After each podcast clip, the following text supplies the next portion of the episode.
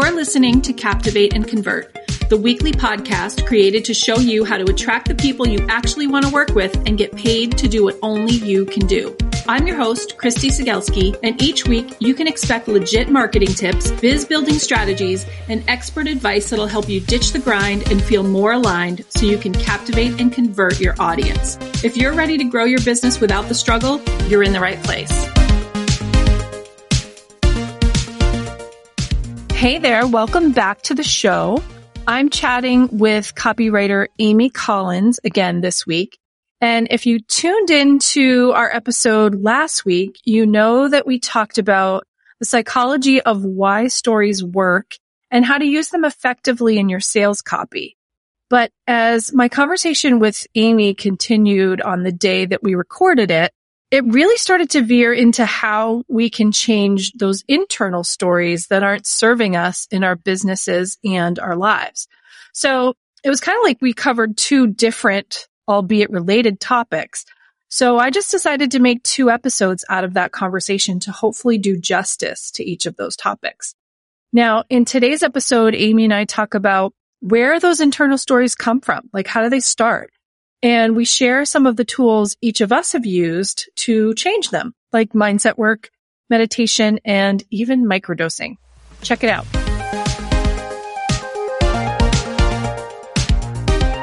So I want to shift gears a little bit because, you know, we've sort of been talking about the impact of stories from, I guess, kind of a client centric perspective, meaning like how the stories we tell other people impact them and their decisions. But what about the impact of the stories we tell ourselves, especially as entrepreneurs? How does our internal narrative affect us and what we do? Yeah. Well, I think what we tell ourselves, every relationship we have, it affects the decisions we make. That affects what we do with our day. Uh, you know, there's, this is not an original saying, but you are what you think. And in fact, I just Googled this recently. I think there are several books by that title, including one by Wayne Dyer or Dwyer, D-Y-E-R. I'm not sure how to say it, but I mean, this is true. Like if you, if we're going through our day thinking, you know, I'm not ready for this client project. I'm not capable of pulling this off. Well, you're putting yourself in a position to maybe not pull it off, right? Because you've now taught your brain that this is what's real and we, we create our own reality.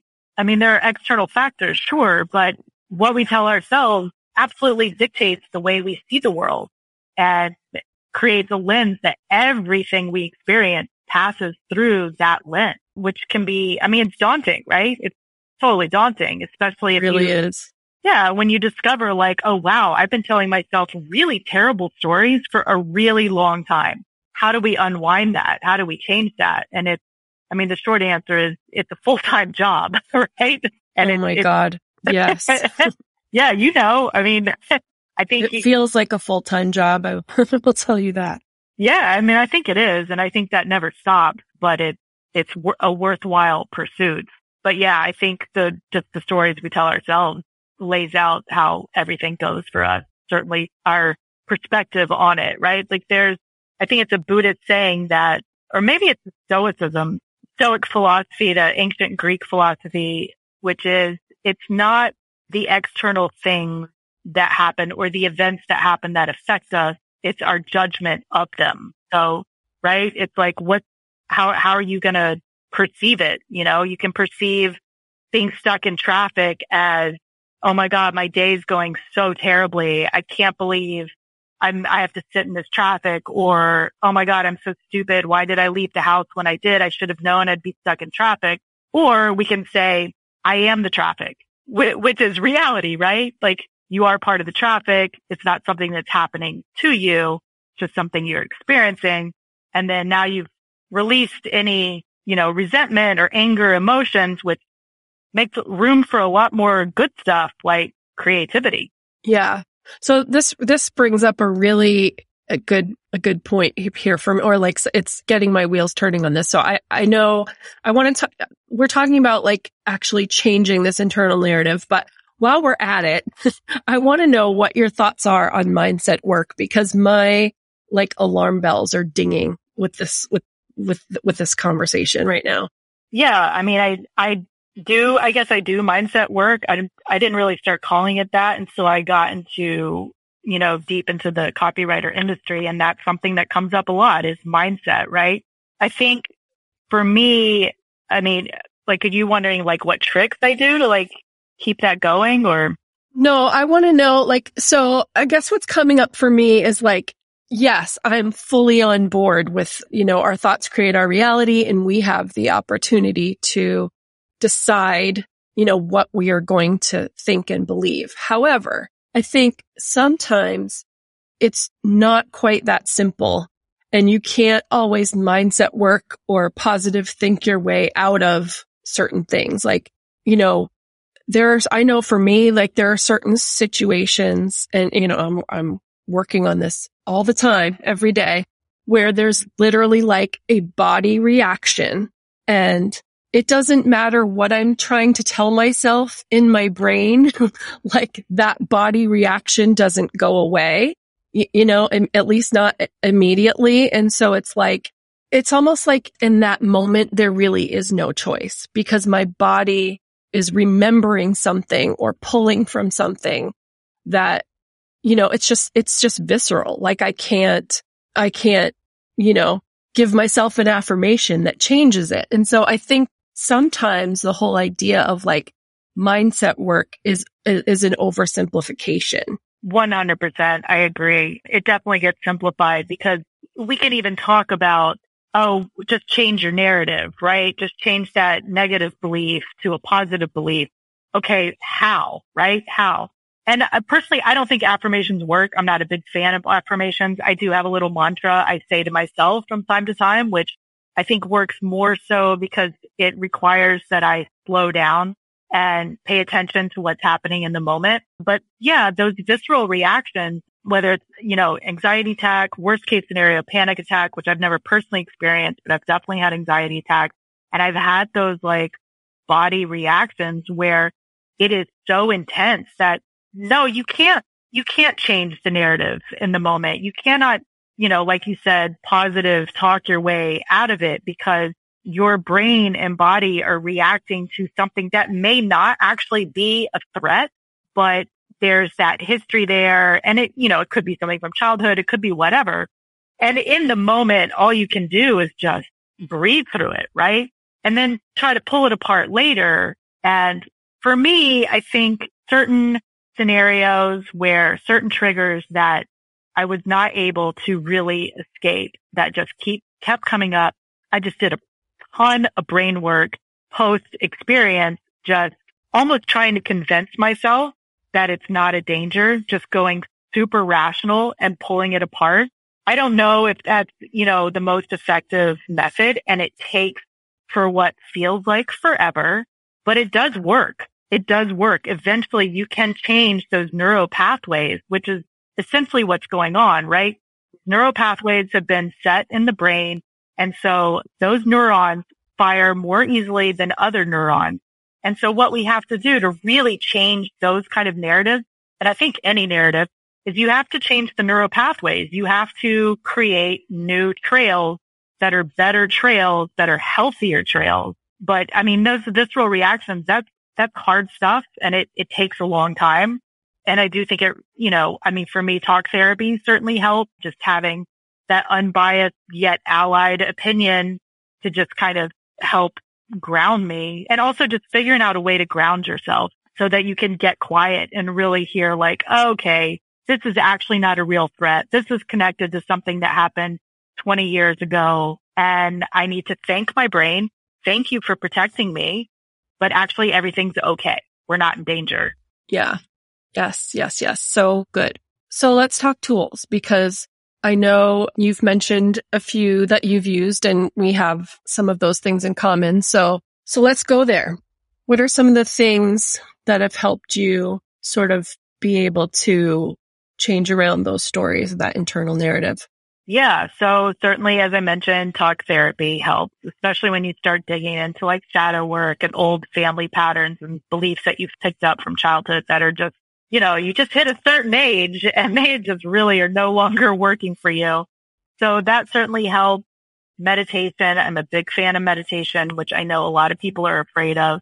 What kind of meditation do you do? Yeah. So, I mean, I would say different kinds, right? Certainly sitting meditation primarily, also some walking meditations. I love to go sit by the river and watch the sunset. I consider that a meditation, but I have an app I use. I'm a big fan of Sam Harris's Waking Up app. Oh, I've never heard of that one.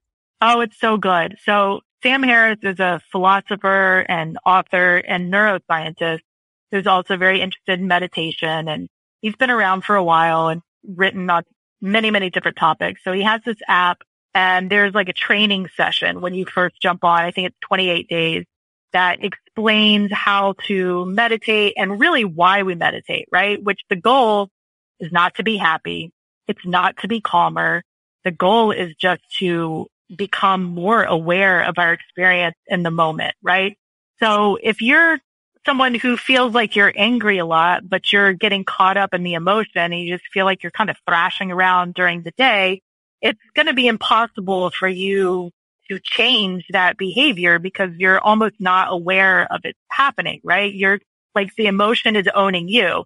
So what meditation really teaches us to do is to like slow down and become more aware of those emotions in the moment. So maybe it goes from being mad all day and then you see gradual progress like, oh, I was only mad for half the day or I was only mad for an hour. And then I became aware of what I was, what I was experiencing and I was able to like just take a break and pull it apart and then change the experience to something more positive and something more helpful, right? Because let's face it, being mad all day is not really helpful.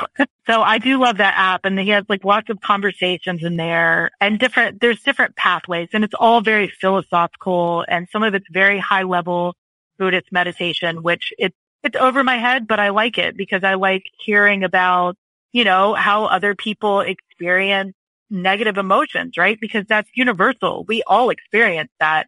So to hear about how, you know, other ways to kind of deal with that and just be like, oh, this is just part of the experience. I don't have to identify with this. I don't have to like become, I'm not an angry person. I'm just a person who experiences anger.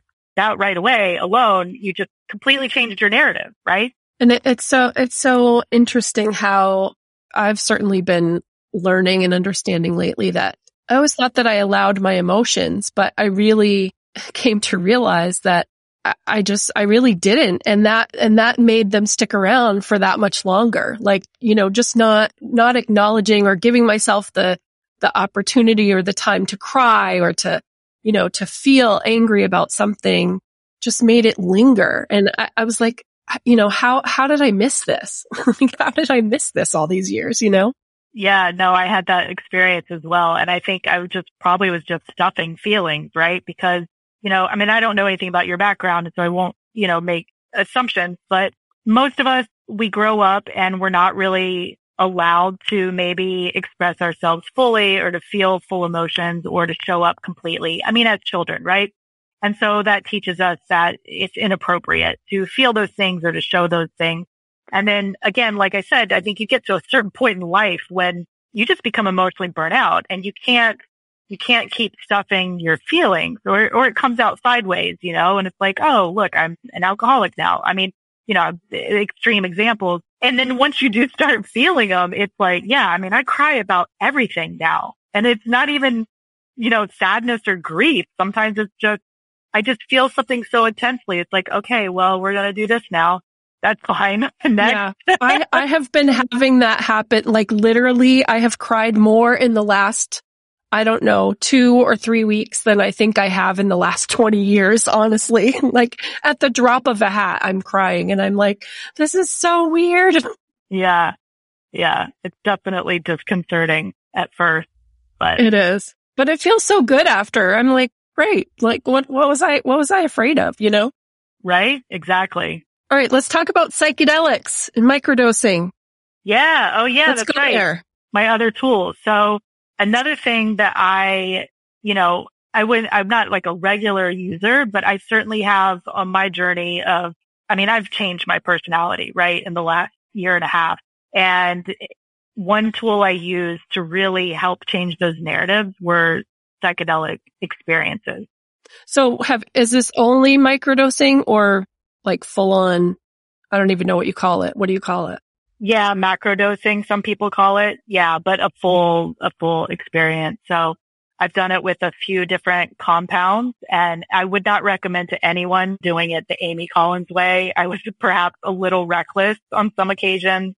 I did not do it with a psychedelic therapist, although I think if you're curious and you really want to do this kind of work, there are a lot of good people doing good work and, and laws are starting to change. We've already seen Oregon passed a law to make psilocybin therapy legal so probably by really? next year, yeah, probably by next year, you'll see a lot of professional practices opening up where people are, can help people with, you know, psilocybin is the active psychedelic compound in magic mushrooms, right? So working with therapists and patients doing that legally. MDMA is probably not too far behind. It's on the fast track for FDA to approve it, which works a bit differently. It's a different compound, of course, and it's used primarily with post-traumatic stress trauma issues. Although I think it's also, there's research done with addictive addiction issues, various compounds, eating disorders. I'm pretty sure there's been research done on all those things. Anyway, for me, like, and this is not my original metaphor. I'm borrowing it from a friend. So t- going back to talking about the neural pathways in our brain and how it makes, we make these connections. So when you go on a mushroom trip, right? When you take like a, a dose that's going to, you know, change your perception of things as opposed to a microdose, it's kind of like a fresh coat of snow on the ground, right? And everything's just very clean and you get to make a new track, make a brand new trail through the snow as opposed to following those old tracks, those old trails, those old beliefs that are no longer working. So it's a little bit of a shortcut and I've heard some people call it out as cheating. You do cheating. Yeah, because it's like, it can be kind of a shortcut. I mean, talk therapy can take years to have breakthroughs, right? Where you realize like, oh my God, I've been following this pattern. I've been believing this thing that's just not true, right? And it's not helpful. Whereas a psychedelic experience just, it just opens consciousness up to a broader space where it allows then just a little bit more, you know, realization, really. I mean, the trick is though, is you have to then integrate it into your life. If you just kind of have this experience and you're like, wow, man, that was really mind blowing. And like, I, I had this like hallucination that I was, you know, just really this awesome person and I was doing awesome stuff. Like cool, but how do you translate that into your life? How do you integrate that into going from being you know, a hand to mouth freelancer to a booked out business owner, right? I mean, to bring that back to mindset and like building a business and running a business, you have to believe you can do it in order to do it, right? If you don't believe you can do it, then you're, you're going to really struggle to succeed. So that for me is where that experience had really had big breakthroughs, but I also was working on the integration stuff, which my therapist is not an integration therapist, but you know, I could come back with, Hey, I had this insight. And she was like, cool. You know, what, what else does that mean? How do we, you know, she like really helped me with that part, which I think is very, very important. But microdosing too, which is a little different. And I think you have some experience with that.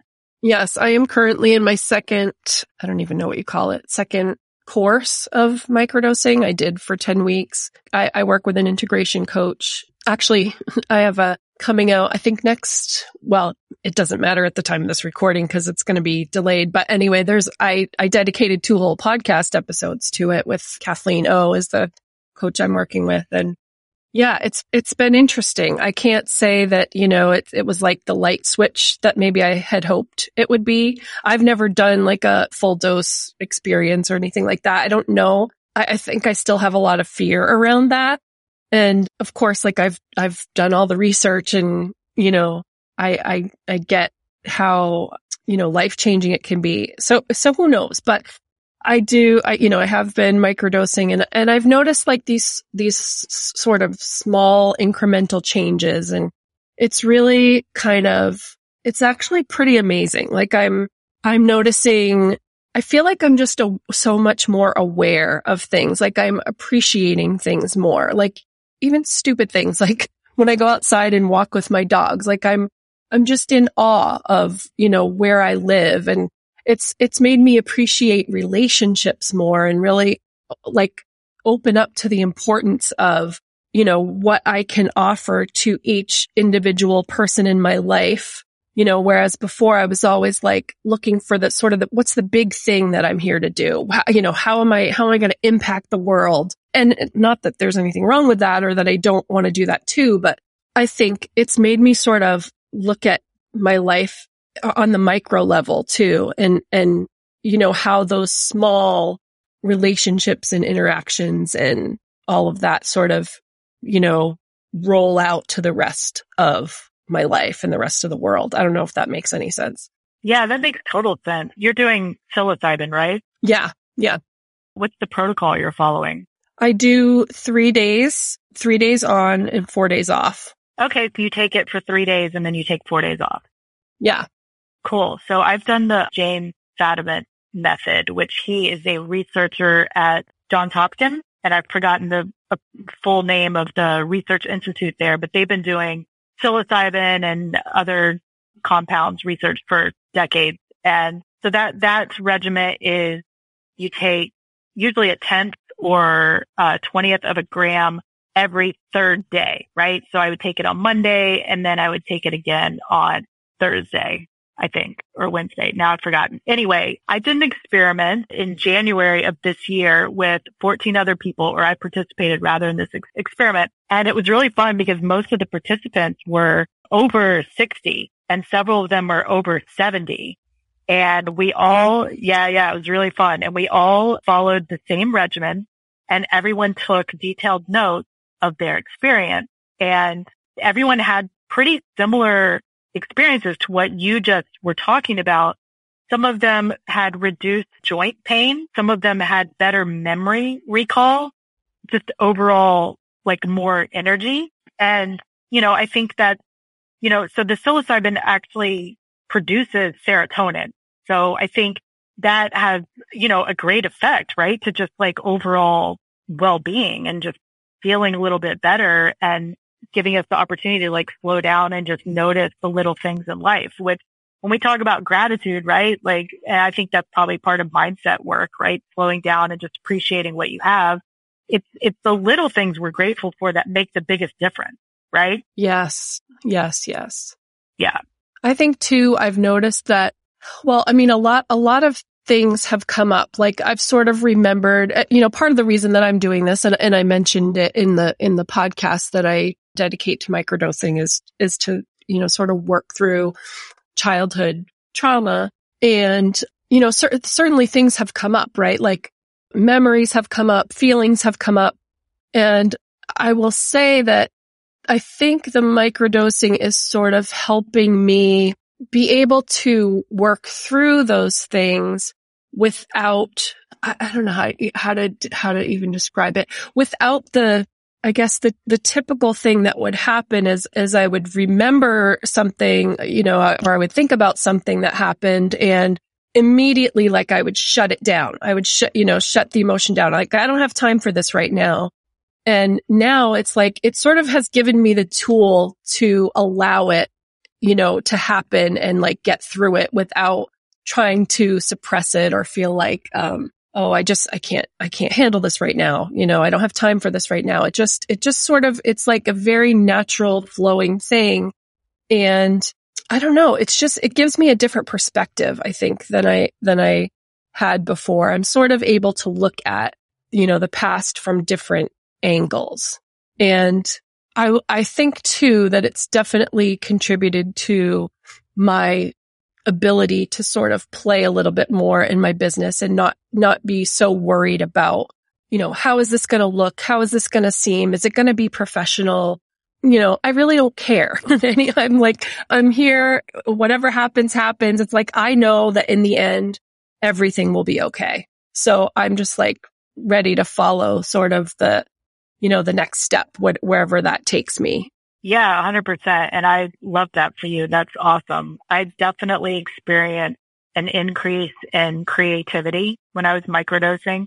And I now wish I had gone back to look at my notes before I jumped on this call. I'm assuming I still have them. For me, the, the macro dosing, the full on trip experiences have been more needle moving, but which makes sense. And I understand the, the fear and there's a lot of, you know, cultural, you know, stigma against it. And it's your ego again trying to protect you, right? Like you're talking about before, like a feeling would come up about maybe something from the past and you're just like, oh, I can't deal with this right now.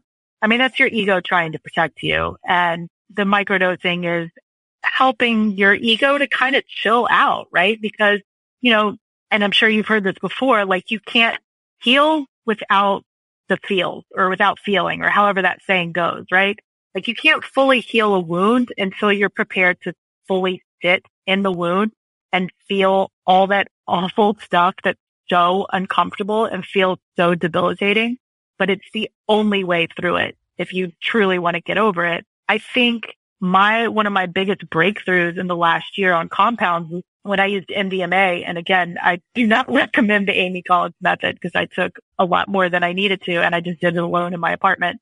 But I set an intention. I know I'm sometimes I'm reckless or brave depending on how you look at it.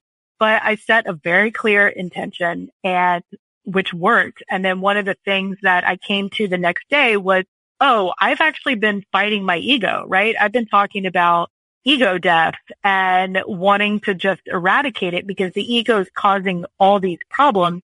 And actually the ego is just there to protect us. That's, that's its sole job. It's a bit primitive for the culture and the, you know, where we live now. I think our external worlds have evolved much more quickly than our brain.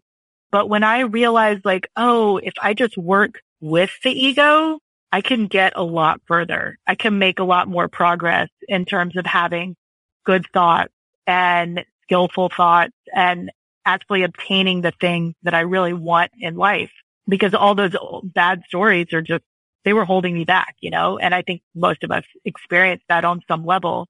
So I, I think, yeah, I mean, that sounds awesome that the microdosing is working for you and helping your ego to just kind of be like, cool. Yeah, let's explore that. I mean, I literally made a pact with the committee members of my brain. I was like, how about you guys just go on a sabbatical, right? Like no one's fired. Everyone's doing a great job. I appreciate your showing up. No one's fired, but let's just take a break. And I gave everyone a hobby that they were really good at. And I was like, can we just agree to just try this new system and see how it works? And they were like, yeah, okay, let's try it. And every once in a while I have to remind them, right? And just be like, how's your hobby going? You know? It's hilarious. Yeah. yeah, but it's worked. It's really, it's really been helpful. yeah. Ugh, that's so good. Are you ready for the Christy questions? Yes. Okay. So we're talking about stories. What's the most challenging personal story that you've had to work to change? Okay, that's actually a very personal question. I love it. Probably just that I'm worthy of love, right? I mean, I think that's pretty basic and it's totally irrational. Most of us can probably, you know, if we were really pressed, we could name three to five people who we know love us and they're probably family members.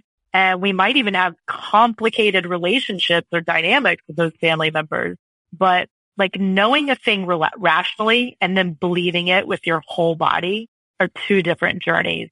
So that's probably been, you know, the hardest one, just in general, being loved, but like also being included or being valued, right? I mean, it's all variations of the theme. Yeah.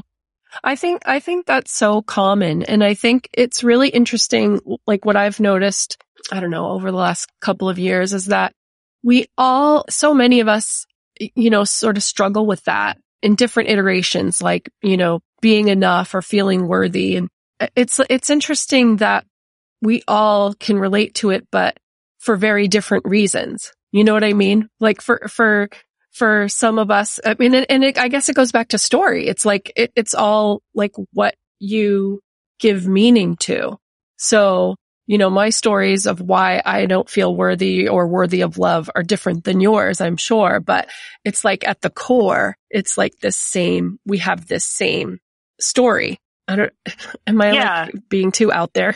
No, no, no. I think that makes perfect sense. And if we want to break it down to like science and lizard brain stuff is we're supposed to be in a tribe. We're supposed to be in a group. The group protects us. The group keeps us safe. But the way society has evolved is that's not realistic and it's not the reality, right? Most of us don't even live in the same town that our family lives in or parts of our family. So the brain is constantly, our ego is constantly telling us that we need to belong and we need to fit in. And so I think as a side effect of that, of also like going out to the world and pursuing other things is that sense of not belonging and not fitting in and not being loved. And, you know, feelings aren't facts, right? So, but I think, you know, it just, it, for me, touching back on tools too, like when I experienced those feelings, just going back to like thanking the ego. Thank you so much for mm-hmm. showing up today and looking out for me, but we're good. We're super okay. Yeah. That reminds me so much of the internal family systems work that I've done in therapy. Have you yeah. ever heard of that? Oh, for sure. Yeah. When it first was introduced to me, I was like, oh, this is weird. I'm not going to talk to like different parts of my brain. but it's like, it makes so much sense. And it, and it's so true. It's like all of these things, if you peel it back, if you peel back the layers, it's really just all about keeping you safe. Yeah. Yeah. And I highly encourage you to give them all names and hobbies. It has been game changing for me. yeah. That's brilliant. I love that. I love it. All right. I want to talk about age for a second because I, I think actually you, I thought we were about the same age, but you're actually a little bit younger than me. I'm 49. Okay. I'm and 45. I know that the weight that is, is present for me like literally every single day, especially yeah. in the last year. I don't know. I don't know what's going on, but it's, it's there all the time. So I'm curious, how do you feel about your age and like, has it changed anything for you in, I don't know, in what you're doing or your thoughts around, you know, what you're here for, any of that? Yeah, it's age is such a funny thing. I turned 45 in May of this year. And when I well, did, my birthday's I, in May too. Oh, what day? 29th. Okay, I'm 14. So you're Are you a Gemini? No, I'm a Taurus. I'm very much oh, okay. a Taurus. But I think I have a Mercury in Gemini. I've know most of my chart. Anyway, yeah. So when I, my birthday came up, I was like, I wouldn't even say the number. I was just like, I'm going to be 50 in five years. And then, and then I had a friend turn 50 and I was like, well, that feels unfair to say that because I'm seeing what kind of what she's going through at actually turning 50. And there have definitely been times when I've tried to blame all the shadow work and emotional work and the breakdowns that I was going through on perimenopause. But my doctor's like, yeah, sorry, you're not there yet. It's not hormones. So all that said, like I don't have children, right? So there's, and you have, I think you have two kids. They're older. They're grown up. Yeah. Wow. So that, I mean, that's what presents a whole other like life change, life shift, right? But so I think, I don't know. I think in many ways, like I'm still a kid, right? Like I still have a tremendous amount of freedom. I have the freedom to go play around doing stand up comedy or doing improv comedy, you know, and that keep the playfulness I think everyone can have. But I don't know. I mean, I guess I don't think about age too much, although I do say it a lot. So I probably think about it more than I do. And now you've given me something to discuss with my therapist next week. Thank you. oh God. yeah. I don't, I don't know. I, I mean, honestly, I don't know if, if having kids, you know, makes me feel differently about it. I don't know. I mean, I know some people, for some people, it's, it's not an issue and they don't, you know, they don't worry about it. I, I can't say I'm particularly worried about it, but I think, I don't know if it's so much my age. I guess now that, now that you, okay, now that I'm thinking about it, like with being a mom, I don't know if it's so much my age, but the fact that I'm seeing my kids at a place in their lives where I don't feel that far from, you know, like I still feel like I'm in my twenties or, you know, like I've just started my life. I don't feel any, I don't know. I, I don't feel grown up, I guess, quote unquote grown up. So it's really hard for me to, to realize like, okay, I I probably have fewer years ahead of me than I have behind me at this point. And like, that's some scary ass. Like, I'm like, what, you know, what am I, what am I doing? Am I doing what I'm supposed to be doing? Am I being who I'm supposed to be being? And, you know, can't we move this on a little bit faster because time's ticking here? You know what I mean? Like literally every day I have some inkling of that. And I don't know. It just sucks. It really sucks, to be honest. Oh man. Yeah. I don't, I don't really have that. And I think that's probably unusual. And I don't know why. I have thought about this. Like, why am I not? I mean, when I think about, I'm probably closer to death than I am to life. I'm kind of like, oh, thank God a respite, you know, because being human is fucking hard. but, but I, yeah. And like, I don't know. I do feel like I've accomplished quite a bit in my life. So if I went today, which is an entire possibility, there's no guarantee, right? You know, I feel pretty good about the things I've accomplished. There's still a lot more I want to accomplish. So I don't, I don't know. And like the aging part, I don't feel that. I think a lot of women really feel the pressure of that in terms of like look that I've never, i am just kind of, I'm a lazy woman when it comes to like, you know, presentation. I don't, I've never really cared about that too much. So I don't, I don't know. I'm still pretty physically capable, although I'm definitely slower than I used to be, but I don't know. I think, I think more about my mind and what my mind is doing. Yeah. And it's in such a better place than I was in my twenties. I mean, my goodness. Yeah. That's a really good uh, point. That's a really good way to look at it, I think. Yeah. I, I think that the progress of things, maybe that's like pretty natural. Like you hear people say all the time, like, Oh, I hit 40 and I stopped caring what people think. And I used to think that looking forward to 40 and then I got to 44 and I'm like, why am I still crippled by other people's opinions? You know? And it's like, oh, well, you actually have to do some work. It's not like a magic thing that people just hand you. Congratulations. You made it. You are now you know, elevated, you are evolved. You have to actually do work. But yeah, I don't know. There's definitely some complacency, which not complacency. That's not the right word, but or apathy is not the right word either. Although sometimes I wonder, like, am I truly evolved here or am I just, have I just given up? Because I really find myself caring less what people think, which is a goal, right? I mean, and it's necessary to be creative and to be an artist, you really have to not care. Definitely. I feel like I'm finally getting there. Like I, I realized the other day when, when I was I was talking about microdosing with somebody else and it's not a hundred percent for sure. Like I, am not going to say, Oh, I've arrived here, but I definitely more and more like I see myself doing these things that I wouldn't have done even a year ago or two years ago or said like things that I've said just you know, kind of honoring my position about things and not worrying too much about how it's going to come off or, you know, how's this person going to take it? How does that sound? Like I'm just, I'm just kind of doing my thing. And it's like, it feels really good because just like you, like I was waiting when, when I, t- everybody said you turn 40 and you're going to, you know, you're going to be this whole new version of yourself. You're not going to care what anybody thinks and you're going to, you know, find your place in the world. And I was like, I'm really slow apparently because this is not happening for me. Yeah, I mean, I'm I'm super late bloomer and like most things in life. Like I wasn't even potty trained until I was ten. Yeah, I'm joking. That's not quite true, but I was. I did apparently take my time. So I don't know. I think we're right on time, Christy. I think you're right on your schedule, and I'm right on my schedule. well, it's the only schedule we got, I suppose. So exactly, it is what it is. exactly. This has been so fun, Amy. Where can people find you? Oh, and tell tell everybody about your newsletter. I know you talked a little bit about it a little while ago, but it's hilarious. And I love that you're doing something that is, you know, just kind of totally out of the box, a little different than the usual. Yeah, it's a lot of fun. It's called Rude But Charming. I love, love, love that. It's how some of my close friends refer to me. That's how they see me. So I just decided to own it. You can find it on my website, which is therealamycollins.com. And you'll see a sign up that just or a tag that says rude but charming.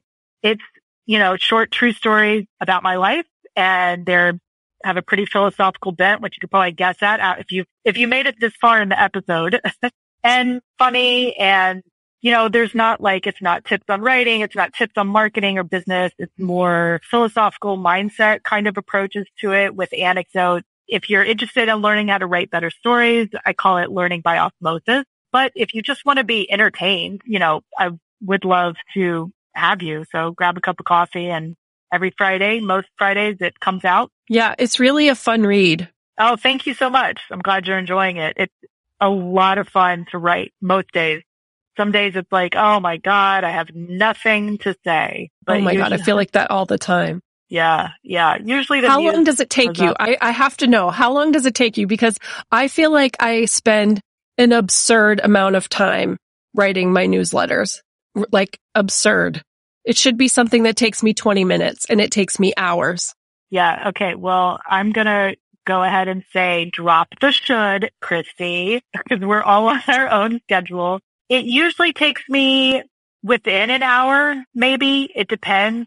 I usually get the idea of it and, you know, and since I'm typically not selling anything, it's just, it's a gift, right? Here's a gift of a story. And so it'll kind of start writing itself in my brain.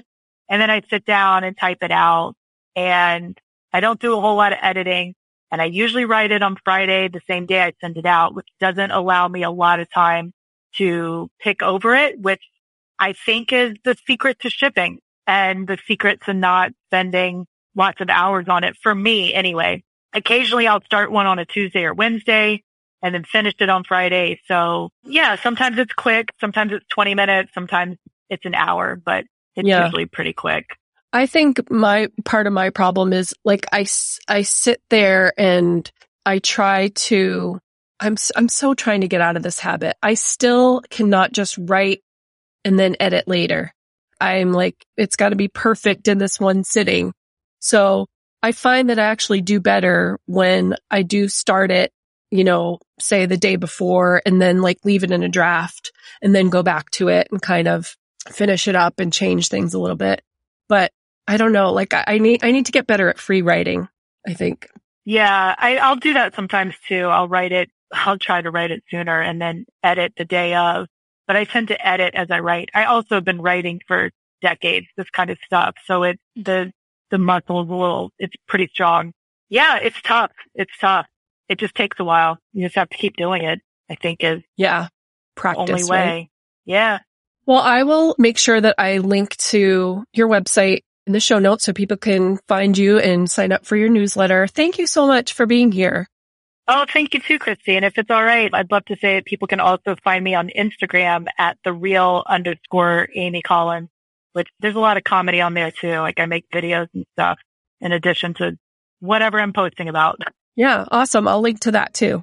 Thank you so much, Christy. This has been really, really fun. It was so fun. Thanks for being here. Hey, hey, thanks for tuning into the podcast today. If you enjoyed this episode, I'd love for you to support the podcast by leaving a five star review and subscribing and sharing it with your biz besties. Your ratings and reviews help us reach more listeners who want to leave hustle mode behind and grow their businesses with ease. And don't forget to post a screenshot of this episode on your IG stories and tag me at Christy Sigelski so I can repost you. If you want to take the guesswork out of what to say in your emails and how to say it in a way that resonates with the people you actually want to work with, you need to grab my brand new freebie. Now, you've probably heard me say this at least a hundred times, but connection is what leads to conversions. And making your subscribers feel seen and heard is the key to making that connection and building the relationship. So I put together a sweet little guide for you that breaks down my connect, captivate, and convert framework, which teaches you how to become biz besties with your subscribers and gives you the goods on converting them to clients organically. Now, because I know the next logical question is probably what should I write about in my emails? There's a bonus section with a list of newsletter ideas that's going to give you swipeable email content for months. This is honestly the most value packed freebie I've ever created, and I really can't wait for you to get your hands on it. So if you're ready to write emails that sell without all the bro marketing mayhem, go grab the free guide, How to Write Emails That Sell, plus 20 must read newsletter ideas at the link in the show notes.